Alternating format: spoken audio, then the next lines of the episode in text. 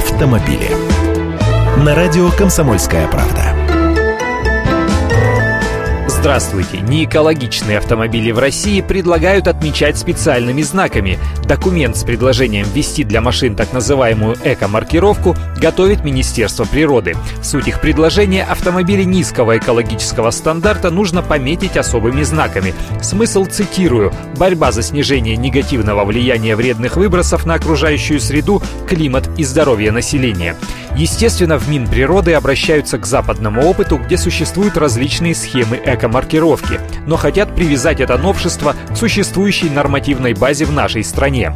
С новыми машинами все понятно, сейчас действуют ограничения на экологичность. С 1 января прошлого года все производимые и ввозимые на территорию России автомобили должны соответствовать классу Евро-4. А вот со старыми дело труба, а у нас именно старые машины составляют основу автопарка россиян. В случае с карбюраторными авто ни о каких там евро говорить не приходится. То есть вот на такие машины и хотят повесить черную метку. Пилотный проект по введению экомаркировки и запрету въезда неэкологичных машин в отдельные районы города собираются реализовать в Москве. То есть заедет такой чадящий Рыдван в центр столицы или на территорию охраняемых природных зон и парков – то его водителю громадный штраф выпишут. Маркировать машины таким образом будут, скорее всего, во время техосмотра. Поднимите руки, кто его полноценно проходит. Вот то-то.